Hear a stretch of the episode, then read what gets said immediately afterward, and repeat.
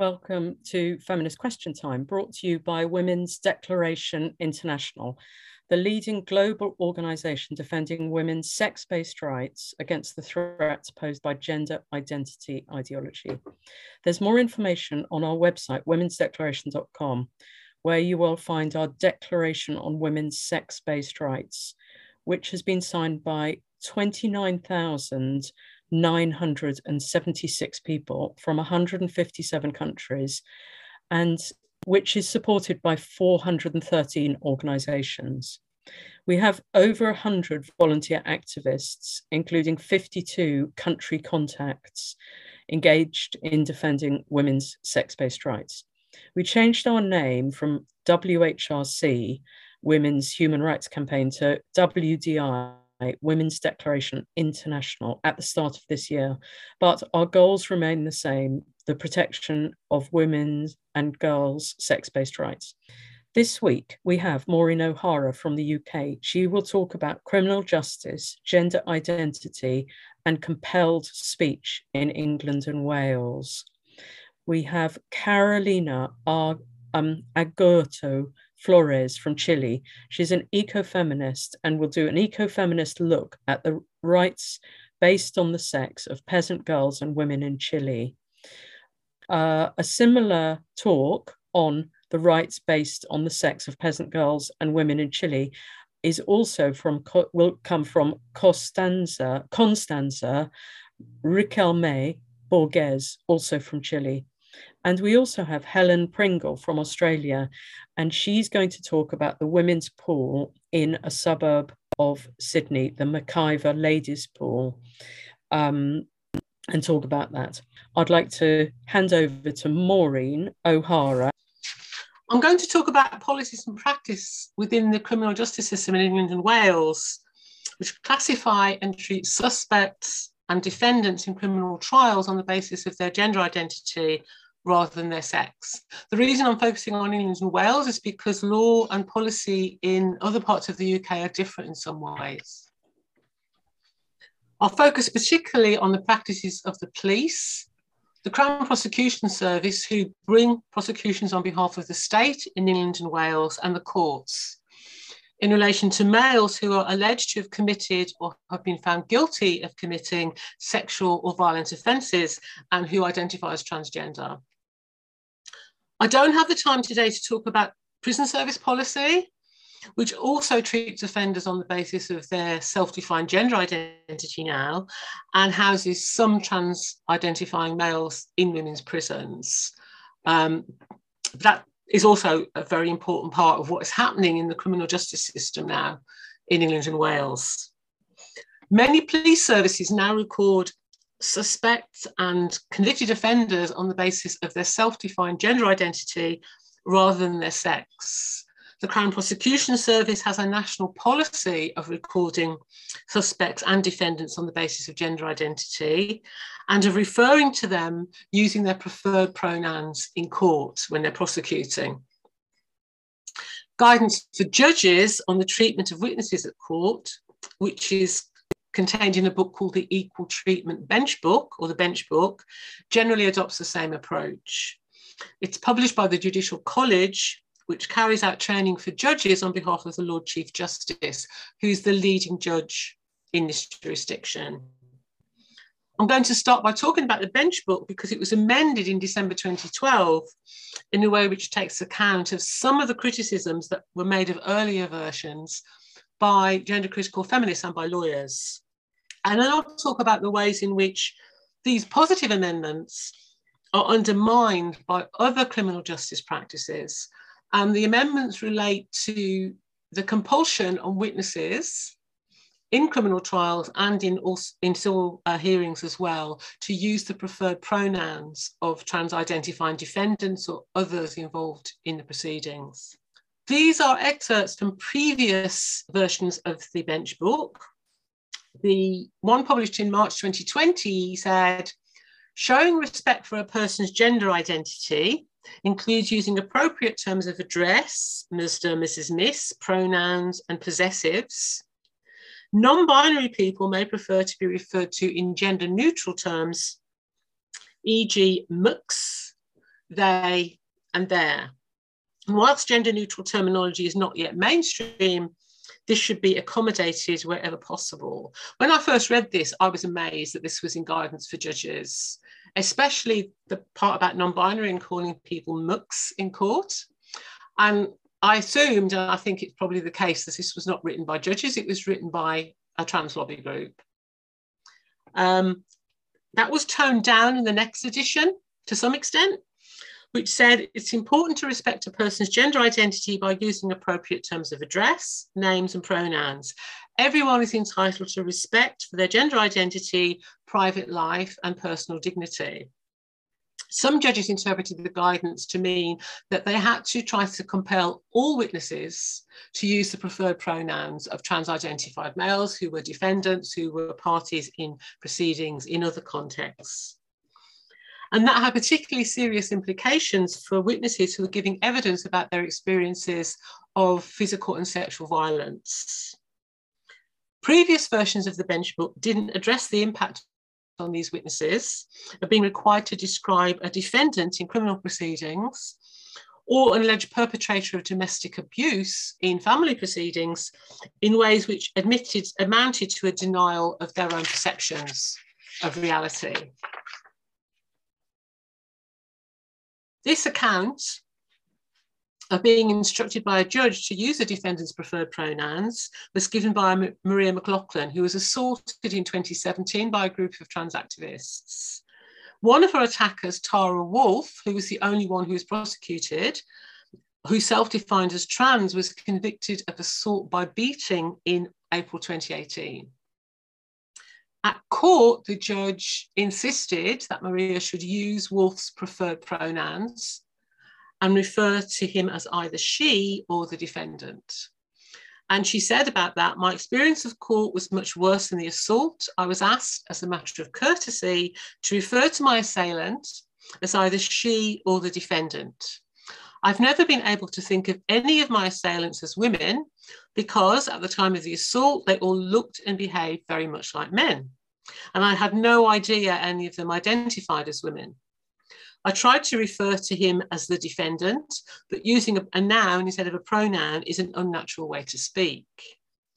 It was while I was having to relive, relive the assault and answer questions about it while watching it on video that I skipped back to using he. And under rebuke from the judge. I responded that I thought of the defendant who is male as a male. The judge never explained why I was expected to be courteous to the person who had assaulted me or why I wasn't allowed to narrate what had happened from my own perspective, given that I was under oath.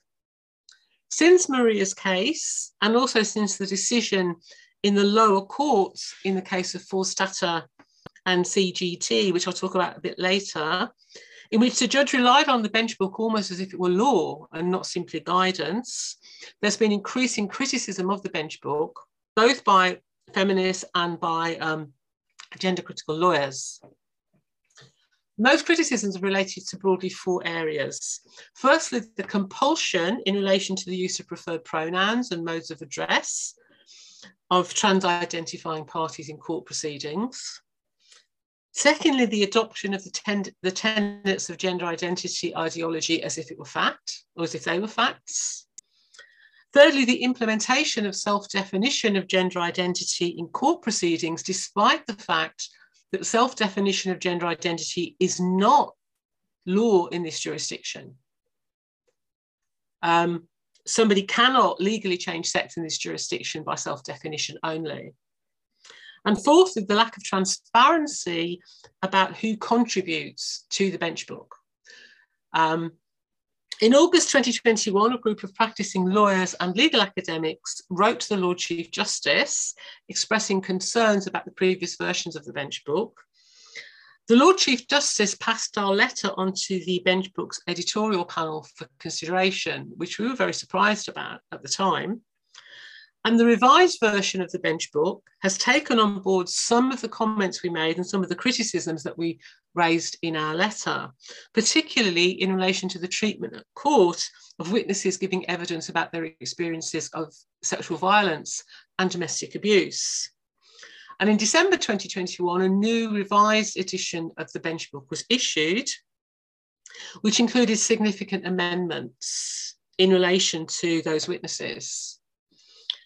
The revised bench book recognises for the first time that witnesses have a right to refer to trans-identifying people using pronouns which align with their sex, at least in some circumstances, and acknowledges that there may be circumstances where this is required by the interests of justice, which is a major step forward. This is the This is from the revised guidance, and it says there may be situations where the rights of a witness to refer to a trans person by pronouns matching their gender assigned at birth, or to otherwise reveal a person's trans status, clash with the trans person's rights to privacy. It's important to identify such potential difficulties in advance, preferably at a case management stage. That's a meeting that takes place before the hearing itself to sort out issues like this. But otherwise, at the outset of the hearing, a decision would then have to be made regarding how to proceed, bearing in mind factors such as why the witness is unwilling or unable to give evidence in a way which maintains the trans person's privacy. For example, a victim of domestic abuse or sexual violence at the hands of a trans person may understandably describe the alleged perpetrator and use pronouns consistent with their gender assigned at birth, because that is in accordance with the victim's experience and perceptions of the events. Artificial steps such as requiring a victim to modify his or her language to disguise this risks interfering with his or her ability to give evidence of a traumatic event. There will be occasions when, after these and other relevant factors have been considered, the interests of justice require that a witness or party may refer to the trans person using their former pronouns or name. So this amendment should mean that complainants giving evidence in trials for rape or other sexual offences will not be compelled to call male defendants she, and that women giving evidence in family proceedings about their experiences of domestic abuse will not be compelled to call their former male partners or de- describe their former male partners as if they were a woman. Um, and the fact that the amendment uses the language of rights is significant, although it's not fully a right because the court still has to agree to it. It's not something someone will be permitted to do automatically, to use sex-based pronouns and modes of address instead of those of the person's so-called gender identity. So while this is an important step forward, many of the problems raised by the bench book's general guidance about the use of preferred pronouns are not addressed in the new version. In practice, in practice, witnesses' ability to exercise their right to use pronouns which align with the sex of trans-identified parties in proceedings will be limited by the fact that the guidance is likely to be interpreted to mean that the judge, the lawyers representing all the parties in the proceedings, and possibly the other witnesses, should use preferred pronouns based on self-defined gender identity. And the guidance doesn't discuss the implications for a witness of calling a trans-identified male he in court, while everyone else who speaks in the courtroom refers to him as she. Where this happens, it's likely to confuse and unnerve the witness, who may feel pressurised to use preferred pronouns themselves. And that experience is likely to be compounded and be particularly confusing and distressing for child witnesses and witnesses with learning disability, who won't understand the concept of gender identity necessarily and how it differs from sex.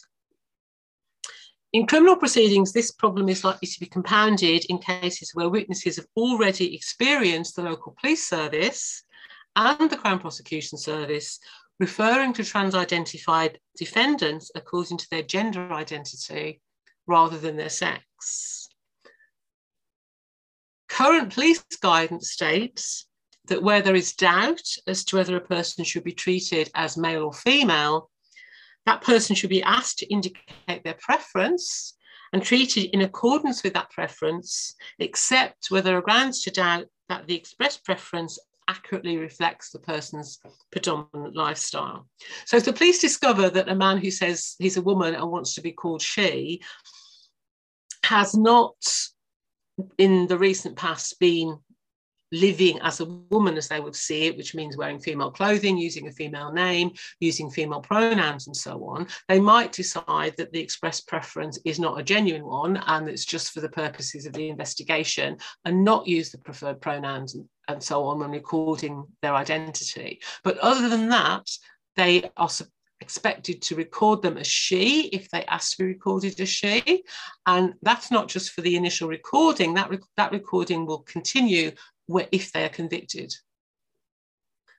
Um, that's from police guidance and codes of practice. And this is um, from research carried out by the gender critical campaigning group Fair Play for Women, which they published in twenty twenty-one. They sent freedom of information requests to all the police services in England and Wales. That's a request which they're obliged to respond to, asking them about their policy. Not all of the police services responded. sixteen services stated that they recorded the sex of suspects and convicted offenders on the basis of their self-identified gender. Of these, sixteen made an, of these sixteen, one made an exception where the suspect was charged with rape, in which case they would record them as male. In this jurisdiction, rape is an offence which can only be committed by a male because it involves a penetration of another person with the penis without their consent. So it cannot be committed by anyone but a male. But nevertheless, eight services confirmed in answer to a specific question relating to the offence of rape that they would record the sex of a rape suspect who identifies as transgender as female. Asked whether they would also make a separate record of the fact that the suspect was transgender for data collection purposes, most of them said they wouldn't do so unless the suspect was thought to be a victim of a hate crime as a result of their trans status. So that's, the police are the first point of reporting an offence. They are using pronouns and recording information based on gender identity, and so are the Crown Prosecution Service.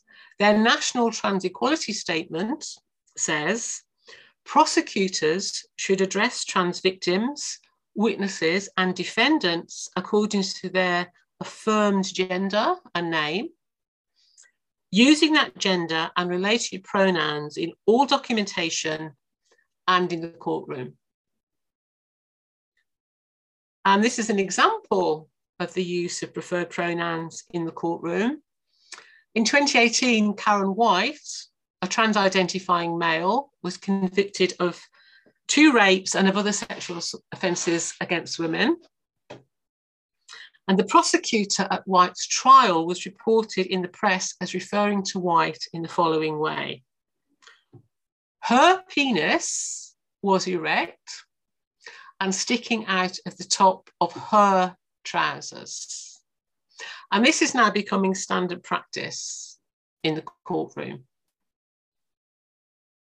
When prosecution and defence lawyers describe males in this way in court, they're effectively denying the reality of witnesses who've experienced male violence and undermining their ability to accurately describe their experiences at court. And that remains a problem despite the amendments to the bench book. Because if the prosecutor and the defence, which the defence will certainly be talking like this, question a witness using the preferred pronouns of the trans-identifying defendant, it's going to be very difficult for them to maintain the use of he and his. Um, In addition, the revised version of the bench book continues to use language founded in gender identity ideology, such as gender assigned at birth, at birth, as you'll have seen from the quotations. Their introduction of self-definition of gender identity happened without public consultation And the process by which the bench book guidance is developed is not open to public scrutiny. The Judicial College have refused to disclose who's involved in it. The same is true of the introduction of self-declaration of gender identity by the police and the C P S. Um, it's not the law. Um, it hasn't been introduced into the criminal justice system by law. It's been introduced by a process of policy capture. Um, so as I said, the Judicial College has refused to say who's involved in the production of the bench book. The fact that the panel did consider our letter to the Lord Chief Justice and did amend the bench book to take account of some of its concerns is encouraging. It's an encouraging sign of an increasing openness to a different, a wider range of opinion. And that, I think, is because of the success recently of gender critical campaigns in England and Wales, and also the rest of the U K. And also as the result of cases such as that of Forstater and C G T, which on appeal um, led to a decision that gender critical beliefs are protected under the Equality Act, which is a very significant decision for our ability to continue to campaign against gender identity ideology. I think a lot of those the cases that have taken place, as well as the campaigning, have changed public discourse around the conflict between women's sex-based rights and gender identity ideology, and that some important gains have been made. But there's still a very long way to go before the policy capture of criminal justice agencies can be undone, so that male suspects, defendants, and offenders are recorded and described according to their sex, and treated according to their sex, for example, in prison, and not according to their claimed gender identity. So now we're going to move to um, two ecofeminists from Chile, Carolina Agurto Flores and Constanza Riquelme Borges. Borges.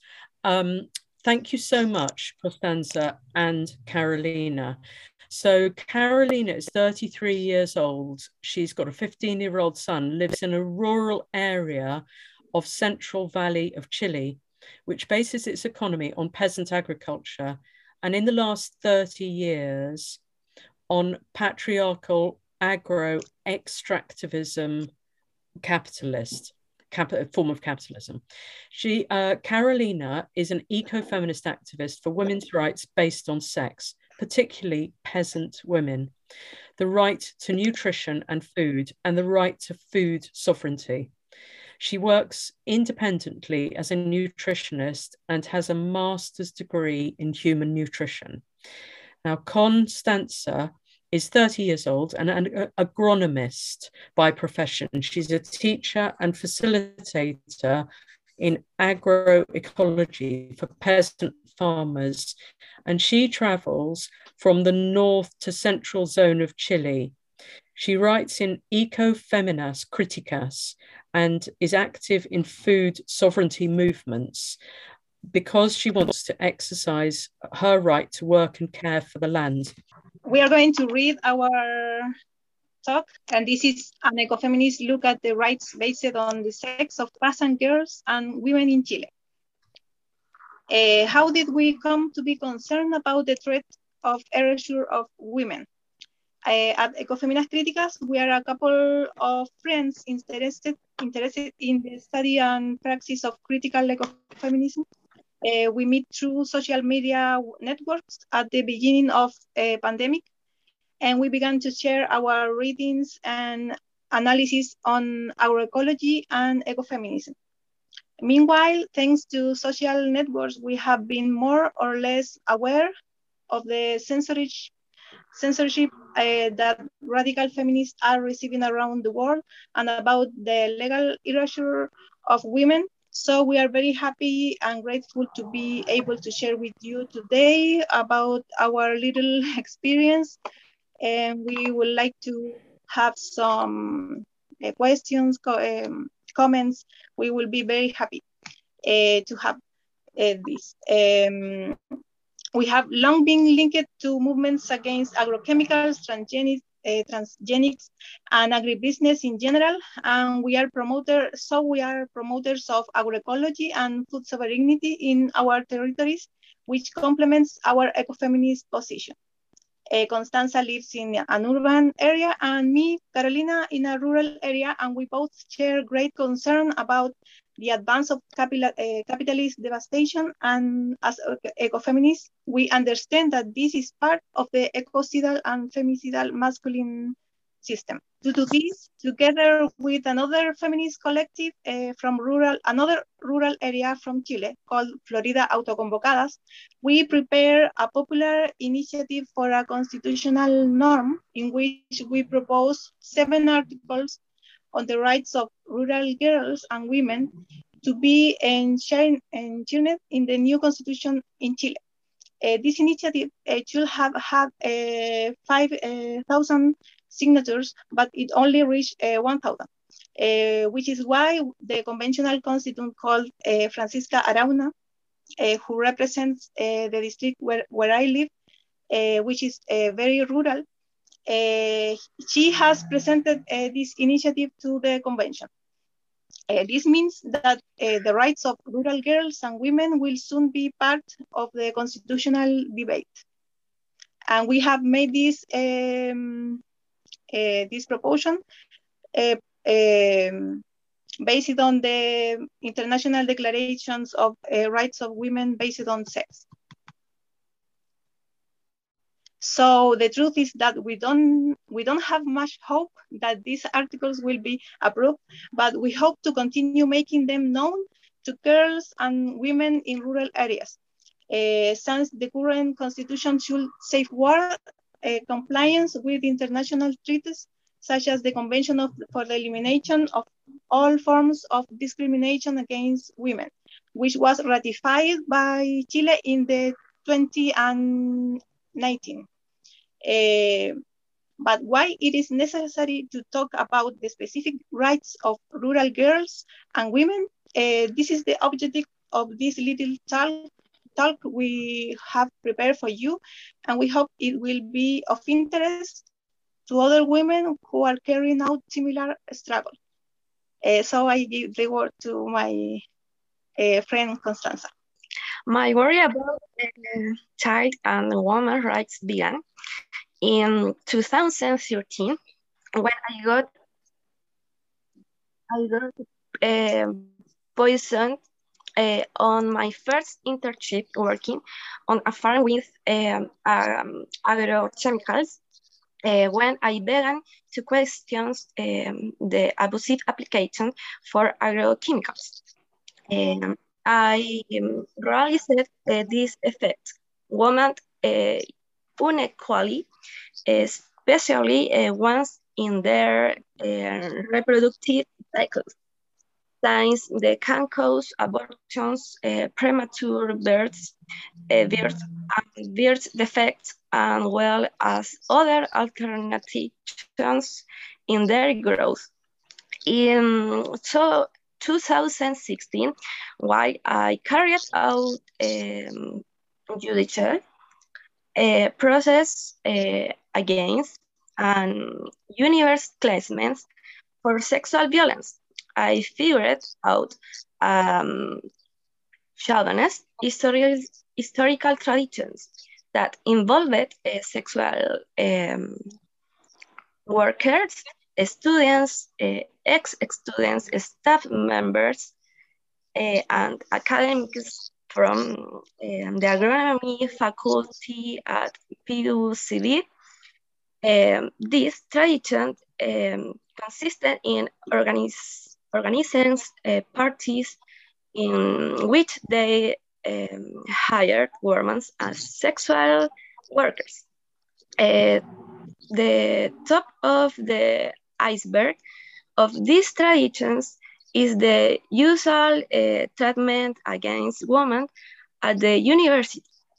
Um, Reification of women, uh, chauvinist jokes, stalking, sexual violence, and a scorn of women, abilities on the agricultural uh, sector are just a few examples.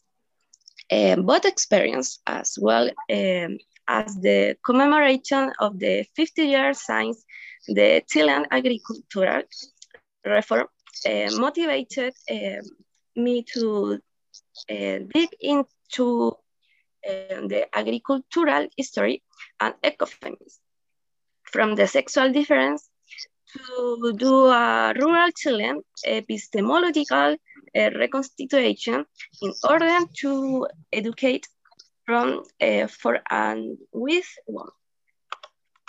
Everything uh, I mentioned before led um, embrace abolitionist feminist science. I realized that the real objective of feminists is not equality among women and men, but woman liberation from uh, masculine oppressions. Continuing with the how we may, uh, we came to to sign this um, declaration, international declaration, uh, I have to say that um, uh, well, uh, I live in a rural area, so we are I have not been in very touch with uh, Uh, urban feminism. So my touch with feminism was uh, through lecture of uh, uh, the second sex. So when I knew, I know the, the feminists come from uh, Santiago de Chile, which is the capital of Chile, um, the things are very different, because in the rural areas we feel very much strongly the, the, the heavy of uh, gender. But that doesn't occur in maybe in in urban areas, because in rural areas the the women are um, uh, under a big oppression by uh, maternity and a lot of kids. So uh, the natality in rural areas is three times higher than in urban areas in Chile. So um, as we know uh, our history of, from our grandmothers, for example, that uh, they live uh, a very hard life. So uh, for us, it's very, very clear what is depression. So it's very easy to uh, uh, to to turn feminist. But in rural and urban areas, maybe this is more difficult, because uh, uh, there are a lot of uh, sexual neoliberalism very present in Chile, with the lobby of prostitution um, inside the feminism. Um, so I believe that my concern for the rights of peasant girls and women emerges from several points. Among, the, among them is knowing the history of my grandmothers, as I said, who had to work uh, in the employer systems of the large states that existed in Chile until the seventies. And the other, on the other hand, the feminist uh, awakening of uh, two thousand eighteen, uh, which brought my closer to reading The Second Sex, which allowed me to cultivate a critical view of the rapid neoliberal turn in the women's movement in Chile.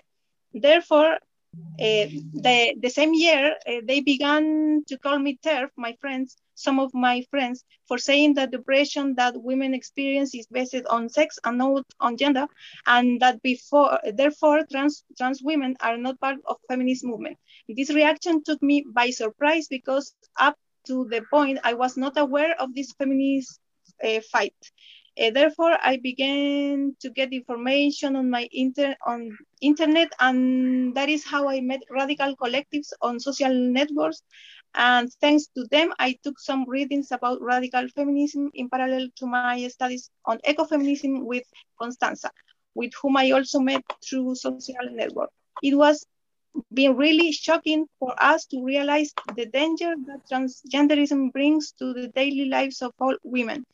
Uh, and added to this, we believe that the sexual subordination of women is that has historically allowed maintaining private ownerships of the land and concentrated in the hands of uh, men, which today is part of the concerns we have as ecologists, ecologists women, uh, who see the advance of green capitalism embodied by agribusiness and mining in our territories. We are uh, abolitionists because we believed on the total uh, liberation of women, that to say uh, general uh, prostitution, uh, pornography, uh, reproductive exploitation, and any form uh, of oppressions uh, based on or sex must be eradicated.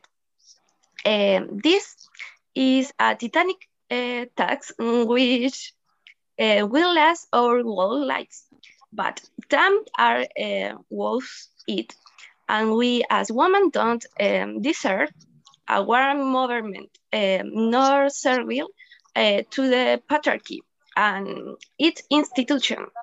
From or uh, ecofeminist point of view, uh, did extend to any form of oppressions and exploitation uh, of uh, nature, such um, as the privatization of land, um, water, and all of biodiversity, as we recognize ourselves as part, a part of the biosphere, and aspiring Uh, to the liberation of women is inherently likened um, to the territories uh, we inherit and our ways of living.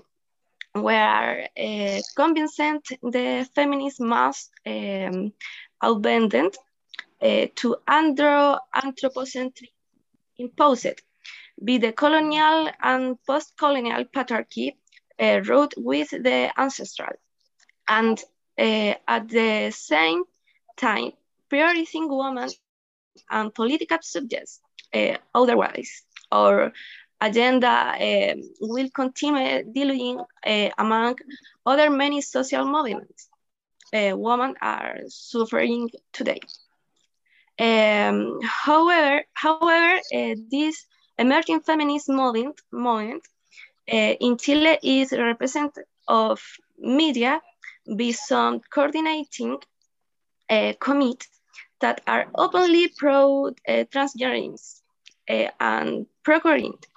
In fact, uh, the artist collective known as Las Tesis, a creator of the worldwide now song called Un Violador en Tu Camino, published um, a manifest uh, in a twenty twenty-one that uh, replaced feminist uh, conceptualizations uh, for others that belong uh, to the queer theory. Uh, we believe uh, universities also have had a huge responsibility on the neoliberal turn of feminism in Chile.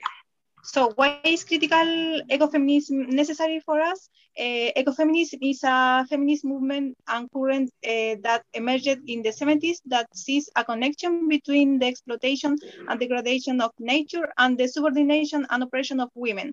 Uh, that is, uh, is a theory and practice of feminism and environmentalism. Uh, and this is reflected uh, that it, in the majority participation of women in the defense of the land against patriarchal extractivist devastation, a situation that is repeated throughout the world. Some well-known activists has been Berta Cáceres, Wangari Matai, and currently Vandana Chiva, Alicia Puleo, among many others. Uh, like uh, ecologists, uh, ecofeminism is a materialistic, critical, and complex thought uh, similar to the metabolic relationships that occur within ecosystems, or in an agroecological language, a polyculture of women's thought. As we know, uh, the extractivism that fuels the entropic, entropic capitalist economy has led to an existential crisis for our species. Ecofeminism interprets this reality uh, to transform it, and just as it understands gender as oppression for women, the feminization of the earth as mother is the ideology that allows the development of an ecocidal androcentric culture. Our entire entire struggle for survival is the product of the andro-anthropocentrism of Western culture that has colonized, uh, despised, oppressed, and exploited the body of women and on the earth. Our territories have been invaded by agro-extractivism for centuries, and more recently in a more extensive way thanks to the Green Revolution of the sixties and seventies. while in uh, twenty and twenty-two, we faced the green reformism of capitalism, camouflaged uh, as sustainability, modern cooperatives, uh, circular economy, green credits, carbon neutrality, et cetera. Uh, this alarms and worries us, so we believe it is necessary to build a collective and emancipatory political ethic and, pra and practice that is up to the times, and that is capable of denouncing and protecting us Uh, from the new threats or to bio biodiversity and local agrosystems, uh, because they grant us uh, food uh, sovereignty. Uh, so we um, believe that the exploitation of health is inseparable from the exploitation of women, and that is why we express the need, the need uh, to sow and nurture a polyculture of thought, to rebuild a movement uh, for the liberation of women anti-health.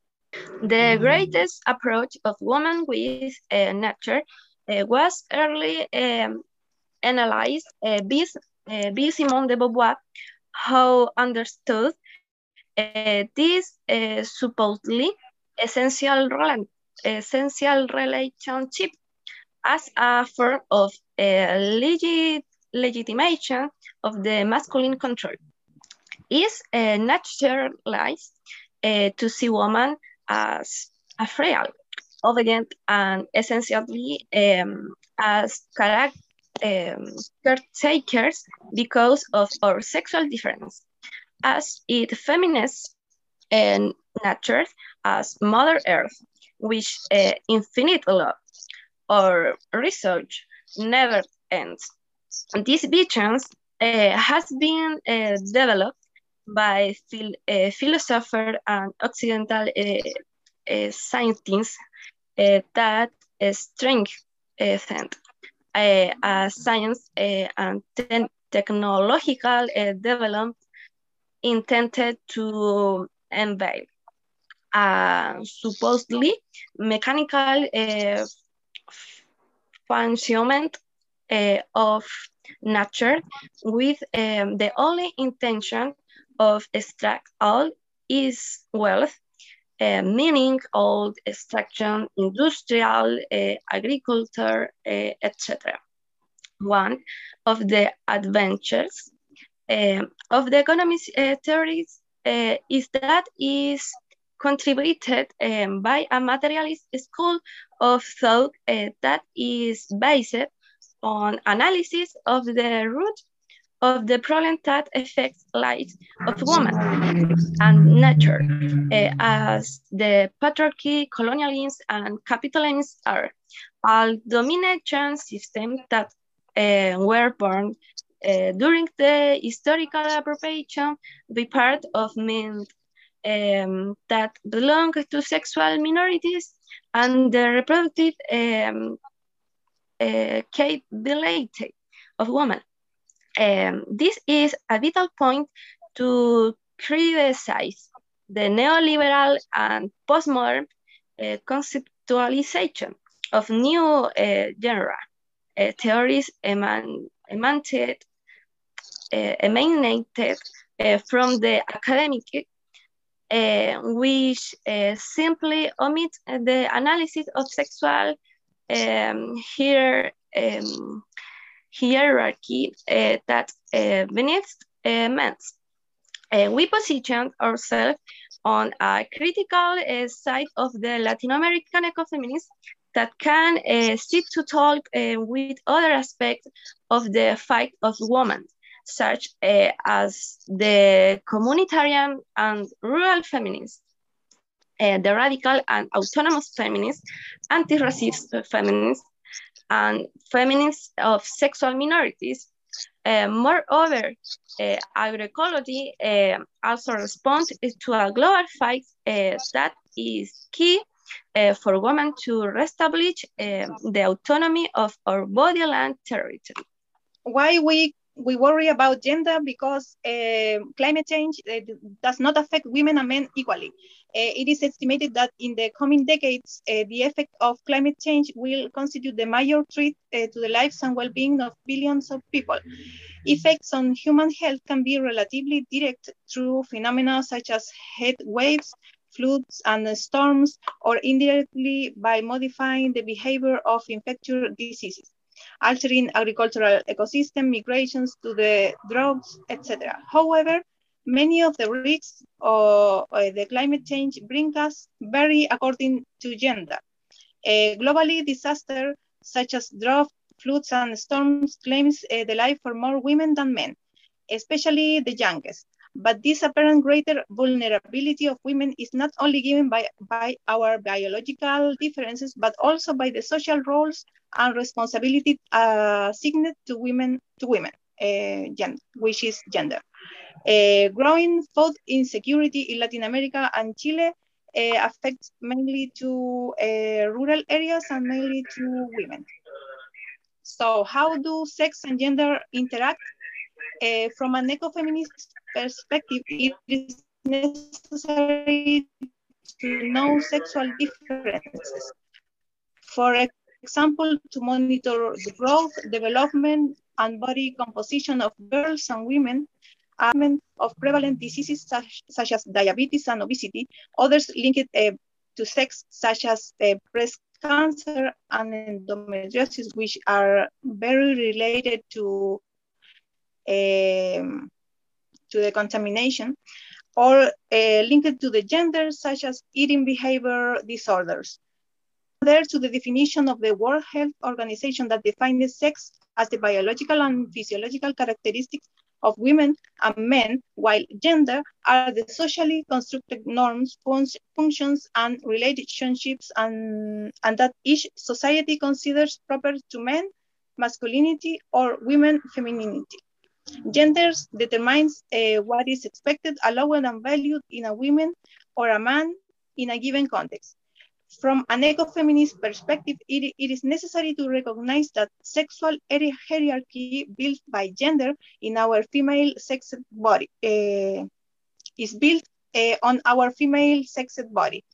As Margarita Pisano thought, as a femininity is not an autonomous space with possibilities of equality, self-management, or independence. Independence. It is a symbolic and value construction designed by masculinity and contained in it as an integral part. Uh, so we do not uh, uh, believe in gender in any way. From the employer's latifunding uh, to the global latifunding, uh, General um, ownership and exploitation of the earth. According to the from nineteen ninety-seven to the two thousand seven um, agricultural census in Chile, seventy-five percent uh, of small owners uh, own less than um, four percent uh, of the land. Uh, while the richest one point five percent uh, on seventy-four percent uh, of land of the land, uh, the richest zero point five percent uh, on seventeen percent um, of the land, average uh, fifteen thousand hectares, hectares each proprietary. In relation uh, to women and land ownership, in Chile, we own only nine percent of the national surface. Um, this uh, this data uh, indicates uh, that there is a structural condition of uh, unequal uh, land uh, tenure, uh, both in relation um, to the number of farms and the area in which they are located. Uh, this put uh, food uh, sovereignty Uh, sovereignty uh, at serious risks, as well as the threat of fire products, products uh, of transgenic, transgenic uh, monocultures. We're now going to go to our final speaker, who is Helen Pringle. Helen Pringle lives, and she's from Australia. She lives and works in Sydney, Australia. She's an associate professor at the University of New South Wales. She teaches women's rights, justice and justice, political theory, Australian politics and international law.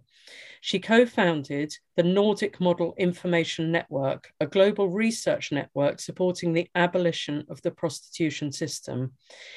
Uh, Helen Pringle says. She says she owes what she is to the women of her family, including her great-grandmother, Agnes MacGregor Love, a fearless Glasgow suffragette. Um, first, I'm speaking from Coogee, which is a suburb of Sydney in Australia, where I live. And so I first acknowledge that Coogee is built, and this land is built on the unceded um, land of the of the Bidjigal and Gadigal peoples of the Eora Nation um, of this area. And I also recognise a particular damage done to Indigenous women, um, the specific damages done to Indigenous women, Um, which is still largely unacknowledged and unexplored. That sense of place um, sets the background for my talk, which revolves around McIver's Lady Bar- Ladies' Baths. That's its official name of the women's pool.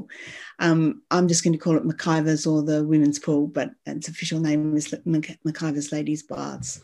Um, it's just down the road from where I live. It's an open-air sanctuary of great beauty, with a, an ocean pool um, nestled in the rocks, with small changing rooms, all under the care of women custodians. If you go to Google Images and just Google um, McIver's or the women's pool in Sydney, you'll, you'll find some beautiful pictures of it.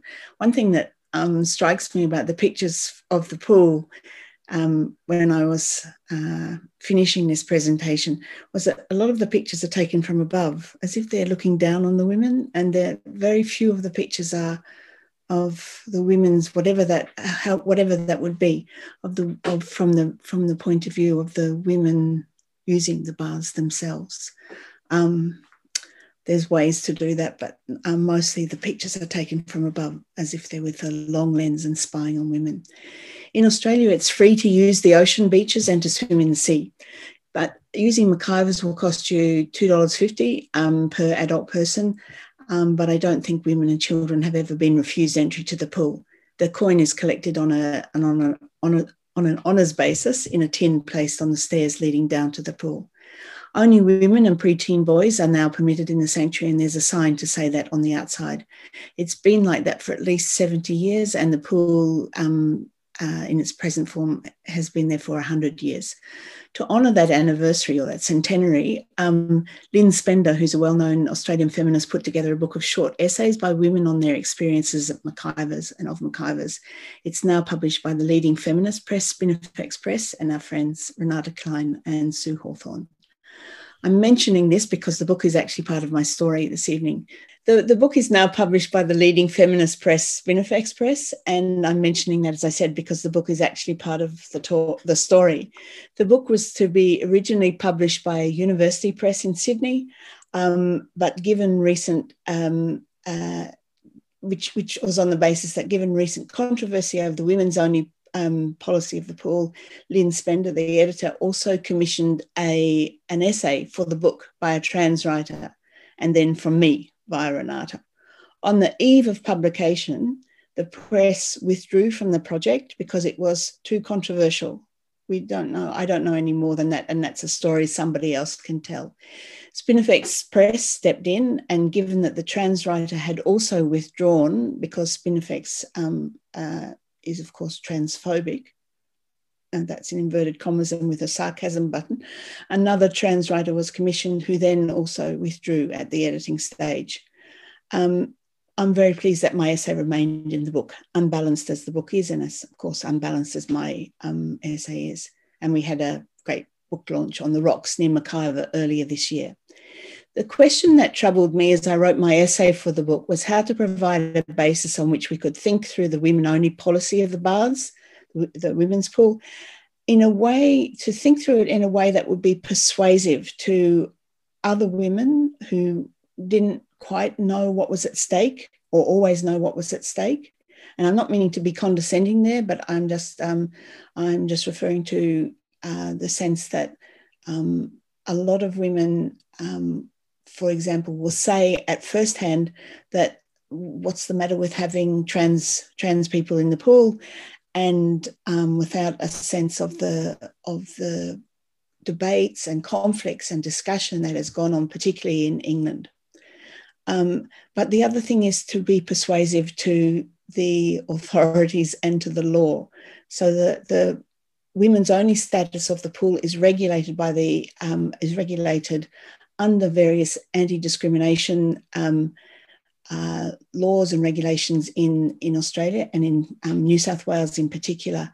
And the present situation is something that's highly contentious and that's actually quite um, difficult to work out what the exact position is at the moment. Um, so, so I just start by putting this in the context of, of what I wanted to, of the, the broader context of what troubled me. Um, and in the book also, in the essay in the book also, I start by talking about Um, traveling long distances with my family in Australia on the, in in the car on car journeys as a young girl. We there was always the necessity. I had a large family. There were a lot of kids in that car. Um, there was always a necessity to stop um, at every opportunity at a rest area in Australia um, or along the along the road in order to. Um, uh, As, as my parents would ask us, are you comfortable or do you need to go? And we knew what that meant was that we needed to, um, to go to the toilet. We would always be asked to be careful by my parents, um, although my brothers were never asked or never instructed to be careful. When we did go to the public toilets at rest areas, the reason for my parents' concern became clear. It was a caution about what I've come to understand in terms of swinging dicks. And I at one stage contemplated calling this essay "Swinging Dicks" or "Under the Sign of the Dicks." Um, on the side of the dick, on the wall of the toilets in the in the rest area, there was always, al almost always, a drawing of a disembodied semi-erect penis and um, and testicles with droplets from one from one end. The drawings usually didn't come with an explanation, and little readers like myself were were left to work out for themselves the meaning. On a few occasions going to a public toilet, our, um, our interpretations were aided by a man's head popping up over the top or rolling under the, un under the bottom of the door. I found this terrifying, um, terrifying and troubling, even though in my case, at least, nothing else ever followed such toilet incidents of, of voyeurism. Elsewhere, yes, but not, not following these incidents. I experienced what I now understand as a form of scopic terror, that the, the, the terror of being looked at in certain circumstances. I was terrified by being the subject of the look of an invisible voyeur or partly invisible voyeur symbolized in the, in the dick drawing, or sometimes by a briefly visible voyeur in person. For me, the dick drawing came to be like the signature of a tomcat spraying its territorial domain in the women's toilet. That it wasn't our space anymore, that it was meant to make, one of the things that it was meant to do was to make that clear.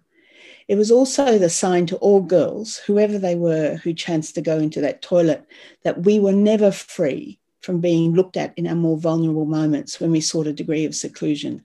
Our space was never truly ours. Even in territory marked female or ladies, clearly marked female or ladies, we ventured there on men's terms, on their forbearance that could be revoked at their will. Girls became women under the sign of the dick. Even where the, the, where they say whether the spaces were clearly marked as our own. I figured out that such signs were placed on and spaces and in spaces where women were exposed in some way. Although, as I said, now I understand how it was that those signs, those signs themselves exposed us. The little drawing on the wall exposed us and warned us in a very threatening way that we were always watched by swinging dicks. And I use the term swinging dicks. This is a term that some senior members of the Australian Parliament, including the present Prime Minister, are reputed to call each other. And they call each other that not as a form of criticism, but as a term of glory. This is a great thing to be part of the club of swinging dicks in that way. There are, there are few places of shelter or seclusion for women to gather from this kind of scopic, this collective scopic terror. And I'll just explain why I use the term terror a little bit later on. But what I'd like to, to, to kind of say is that our world is truly a man's world. Our space is truly a man's world. One of, we don't have a place of our own, a secure place of our own. But one of the places in which we do have some degree of sanctuary is McIver's Baths. But it's not merely a baths or a pool. Even though when we are, um, when we are challenged about the pool, people often say that usual thing of, we just want to swim. We just want to pee. People don't just want to pee. They don't just want to swim. Women don't want to just swim in the pool. McIver's is not merely a bath or a pool, although swimming is, is one of the purposes of that little clearing on the cliff, but the space of McIver's is also rocks and a patch of grass, more a compound, if you like. For women, McIver's is a shelter, not only from the wearying evaluation that's a constant reminder of our bodily flaws. And here you might remember that terrible um, weight loss advertisement on the London Tube in two thousand fifteen, "Are you beach body ready?" that everybody remembers. But in, in McIver's, you're free from just being stared at, from being poured at by the eyes of strangers, as well as by those of familiars. Um, the writer Candy James has written of the unsettling effect on girls, particularly young girls, of experiencing yourself as an object that is stared at. Um, I would also put it in terms of being beholden. You know, we often talk about behold as a, as a metaphor of sight, but that notion of being beholden, being captured, um, and of the measures and, and of being stared at like an object. And she writes also of the measures that girls take in such circumstances to make themselves unavailable, even invisible to being looked at. For example, they don't go to the beaches or pools at all. The Australian beach for many young girls is less a place for peaceful enjoyment of swimming, I just want to swim, and other leisure activities, and more like a battleground, a field of gazes on which are fought out questions of our composure as women and our freedom as a sex. It's no coincidence, I think, that the penis is sometimes or um, often portrayed or implied in art and literature as an organ of sight, um, as well as other things. The bathing scene in Ingres's Turkish bath, for example, is accessible to its viewer from the position of a voyeur looking in on it through a round peephole. Turkish bath, if you want to Google it, if you haven't seen it, is a round, a round painting of um, uh, looking in on women in, in a Turkish bath, with the men, with the women entirely unaware of that person who's doing that, the artist. It would become like a peep show. Um, women as a peep show. The penis, which is popularly known as dicks in the plural, is at the very signature of maleoscopic power, with the authority and the title to take visual possession of the scene and thereby to assert domination over all that it surveys. Even the poorest of men has this scopic privilege, which reflects and protects his seemingly insatiable hunger to look. There are other non-privileges and position and, and um, disadvantages and so forth that even the poorest man has as well. But um, in this case, this is one of the, the privileges which attaches to manhood, having a penis.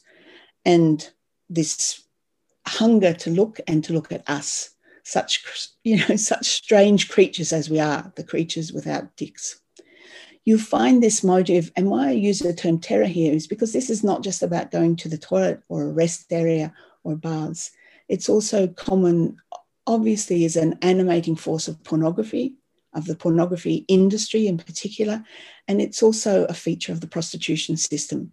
Um, often when we talk about prostitution, we talk about the use, the sexual use of women in terms of sexual intercourse, but um, one of the, one of the really defining features of the prostitution system is the prostitution lineup, when women are lined up. And this is something that I've um, doing work on with Simone Watson, uh, where women are lined up um, in order to be um, chosen, uh, that special privilege of being chosen to be fucked. McIver's, so in terms of McIver's Baths, it's been managed since nineteen twenty-two um, by the Randwick and Coogee um, swimming, uh, sorry, Randwick and Coogee Ladies Amateur Swimming Club um, for the Randwick Local Council, which leases the, the land from the Crown. The Crown is the is the kind of, I don't know what you'd call it, but land land is, um, uh, certain land in Australia is, is referred to as, as um, that of the Crown. Paradoxically, the first serious threat to the seclusion of McIver's pool came after the passing of the New South Wales Anti-Discrimination Act in nineteen seventy-seven, um, not before. The Anti-Discrimination Act of nineteen seventy-seven provides redress for discriminatory acts in various contexts and supports equal opportunity across a variety of grounds, including sex. In um, December nineteen ninety-two, a resident of Coogee called Leon Mogg wrote to the New South Wales Anti-Discrimination Board claiming that he and others like him were discriminated against on the basis of sex because McIver's Baths were inaccessible to him. he um, he wrote that, this is Leon speaking, at Coogee Beach, there's a seawater swimming pool fenced off with a sign at the entrance stating, ladies and children's pool. And he asked, this is still Leon, is this permissible? If it is permissible, why? Should it not be permissible? What is necessary to have this sign removed? So actually it was the sign that was the centre of his, of his complaint.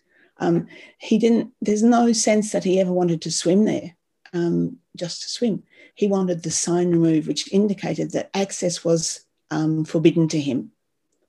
Um, that worked in in uh, in the favour of those campaigning uh, in, of defending the pool, but it was also it's also sort of very telling, I think, that he wanted the remove to remove the sign, even if he would never use the pool. He wanted entitlement to access, that his free access to women's bodies, um, even just looking, no, look, just looking, um, should not be uh, should not be um, there shouldn't be obstacles to that. McIver's policy of excluding men was followed um, and upheld in terms of largely unspoken undertakings and mutual understandings, as are toilets in Australia, as are public toilets in Australia. Um, in other words, there's no, there was no law that said McIver's is for women only. It was largely just um, people respected that through their undertakings and their understandings. Mister Leon Mogg sought to clarify the status of that understanding by saying that this understanding was unlawful and that it fostered inequality more generally. In soon, uh, about a year after, uh, a couple of months rather, after his complaint, Randwick Council passed a unanimous motion that it supported the pool, um, the pools being retained for the exclusive use of women and children under twelve. Two years later, um, in response, in nineteen ninety-five, in response to an application made under the Special Needs Programs and Activities provision of the Anti-Discrimination Act, the Minister for Local Government granted a permanent exemption from discrimination provisions to the pool. The rationale for this exemption was that the women-only policy formed a measure whose purpose was ensuring equal or improved access to pe- persons of a group subjected to unlawful discrimination in regard to facilities, services and opportunities. And the special needs of women in this regard referred to enabling access for women with disabilities or for Muslim women and girls, as well as the privacy, safety and social sociability needs of women more generally. Such concerns were voiced um, in representations to the minister by women's groups and in surveys conducted of users of the pool. Um, Mister Wogg's complaint, just to finish off on him, uh, was also addressed by the Equal Opportunity Tribunal after conciliation efforts between him and the council faltered there required by the terms of the Act. In March nineteen ninety-five, the tribunal, the Equal Opportunity Tribunal, as it was then, found that Mister Wogg's case failed, given that what was at issue, in its view, was not the provision of goods and services, which would make it, put it in the place of anti-discrimination, but rather access to a place. So it was um, decisive that it was access, not a goods or a service that was provided. The Act didn't cover access in regard to the grounds of gender and sexuality. And um, it's unc- this is one of the the things which are unclear now, how far the exe- the terms of the exemption at that time would, um, would uh, be in place today. The tribunal also expressed the view that Mister Wogg's claims were frivolous or vex- vexatious, which is quite right. Uh, um, it's often, there's been some writings about this dispute about access to McIver's Baths, and um, which is all of thirty years ago now.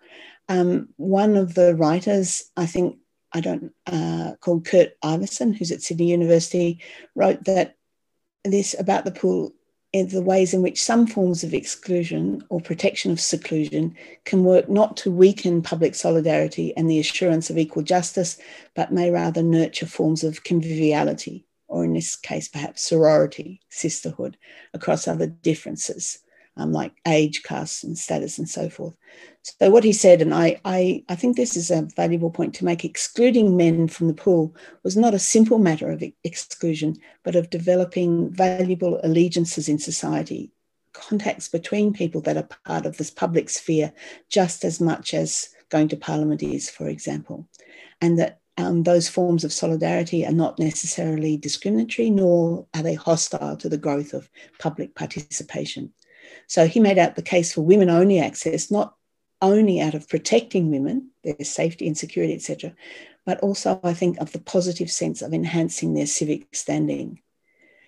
Women, this was not necessarily that something that women um, always talked about. Women who were surveyed about the issue did make frequent mention of McIver's as a shelter, one that devours fear, whether the, of their beach bodies being evaluated or the generalised fear of being looked at.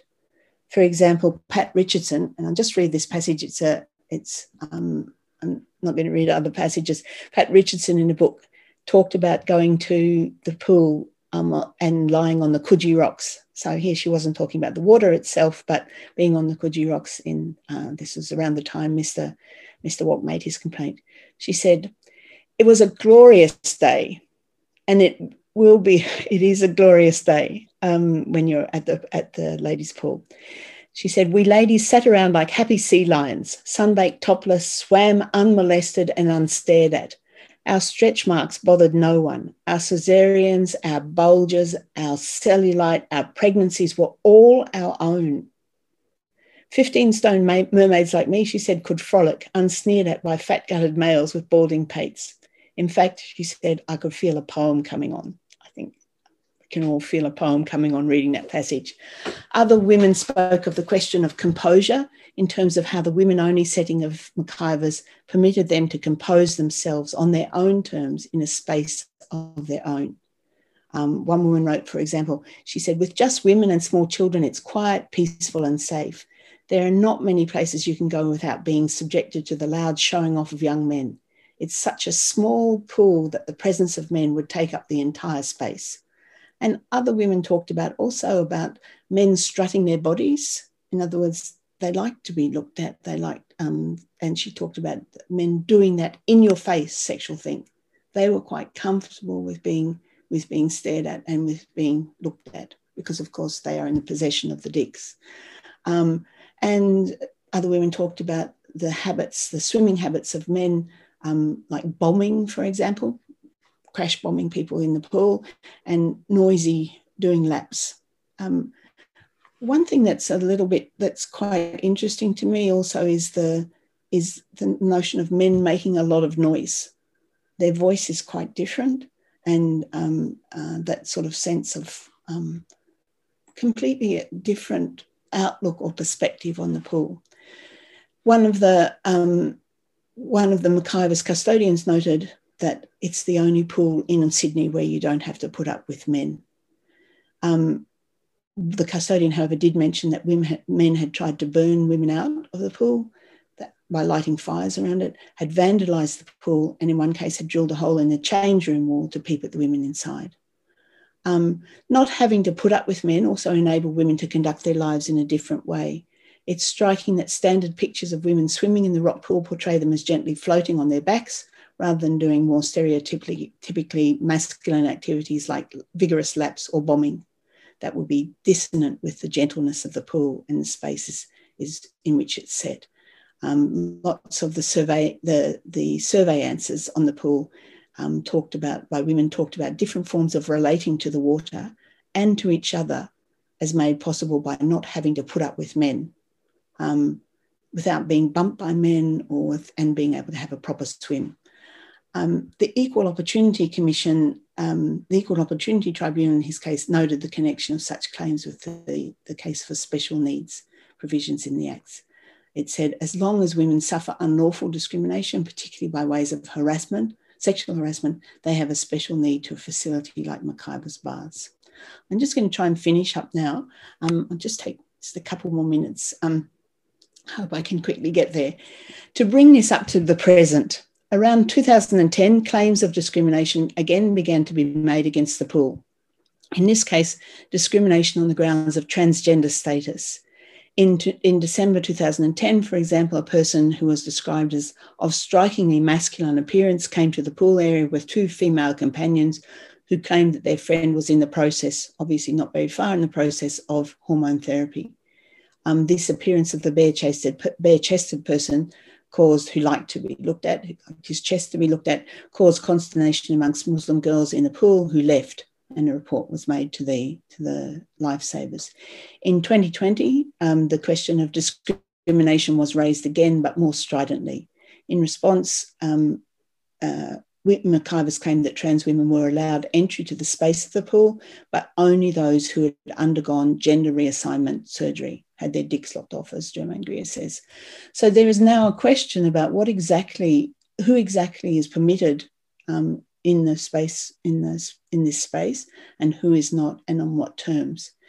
Um, in two thousand twenty, in response to um, Uh, this controversy about trans, the entry of trans into the pool, the University of Sydney Women's Collective published a statement which included content warnings for transphobia, suicide and sexual violence to condemn the policy of McIver's as an act of public and violent transphobia, literal violence, and um, demanded a change in policy as well as a public apology for their, for their policy, formal policy. The statement by the Women's Collective of the University of Sydney claimed that trans women need safe leisure spaces, such as the ladies' baths, more than cisgender women do. I'm just going to read that again. Trans women need safe leisure spaces, such as the ladies' baths, more than cisgender women do, because they face a higher risk of gendered violence. This post on Facebook by the collective was accompanied by rather bizarre, killer, correct, by rather bizarre selfies of women um, students sitting in empty bathtub tubs. A campaign to calling on let to calling on the pool to let them swim was launched. Again, rather oddly, that the right to swim was not in dispute. It's it's access to that particular um, uh, to that particular space. Um, some of the this idea of swimming. Um, as the centre of the right to swim or to be able to swim was based, you had a, there was a slew of articles which um, sort of invoked the mythic, even magical qualities of water, which it does have, and the benefits of communing with it or even just looking at it in some cases. However, those questions are not in contention. There's water. There's no end of water in Coogee and along the Sydney coastline. And there are other pools. The Sydney coastline is, is, is a public, as I said, um, open to the public without cost. There are other pools with rocks and patches of grass and change rooms.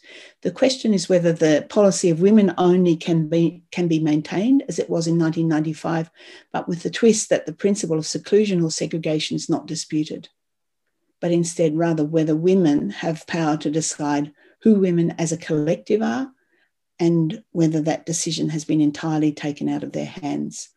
To understand the claims of trans persons, or more precisely, in this case, trans women, um, as they're known, to enter into women-only spaces like McIver's is not a simple matter. We need to persuade through um, arguments which take up um, the arguments that are made. We, we, simply, we can't simply assert our position, or we're, I'm afraid we're not going to win. We need to persuade other women and the council in particular, and this means grappling with difficult questions in relation to discrimination, equality, and the public life. In the provision of goods and services, this is my last little bit, in the provision of goods and services, the comparator is a similarly placed non-gendered person. That is, the Act in general does not require that um, we treat a person without regard, without any regard for his or her sex, but rather with their regard, with regard to their equal enjoyment of the world. Um, I think that's key to discrimination, is thinking about, are you deprived of your equal enjoyment of the world? It's not a harm in that sense to deprive, it's not a, a deprivation of enjoyment of the world to regulate access to a place. It's not a harm, it's not a, a, an obstacle to equal enjoyment of the world to have um, se separate sex toilets or change rooms, or I would argue a pool. Um, hence, it's just, it's, it's, as it's just, sorry, just as it's neither an individual harm or a collective harm to exclude men from McIver's, as the former case showed, I think we can we can make a case that it's not a harm to exclude persons with penises. Um, women are entitled to space and time lived out from under the sign of the dick, under our own sign, a life enjoyed in our own way and respect with our own heritage, our customs, our mores and traditions, as well as our bodies, of course, as women. The argument is not different in kind, I don't think, from that for excluding men. Men were never checked at the gate, were never asked for panty checks at the gate um, of McIver's pool.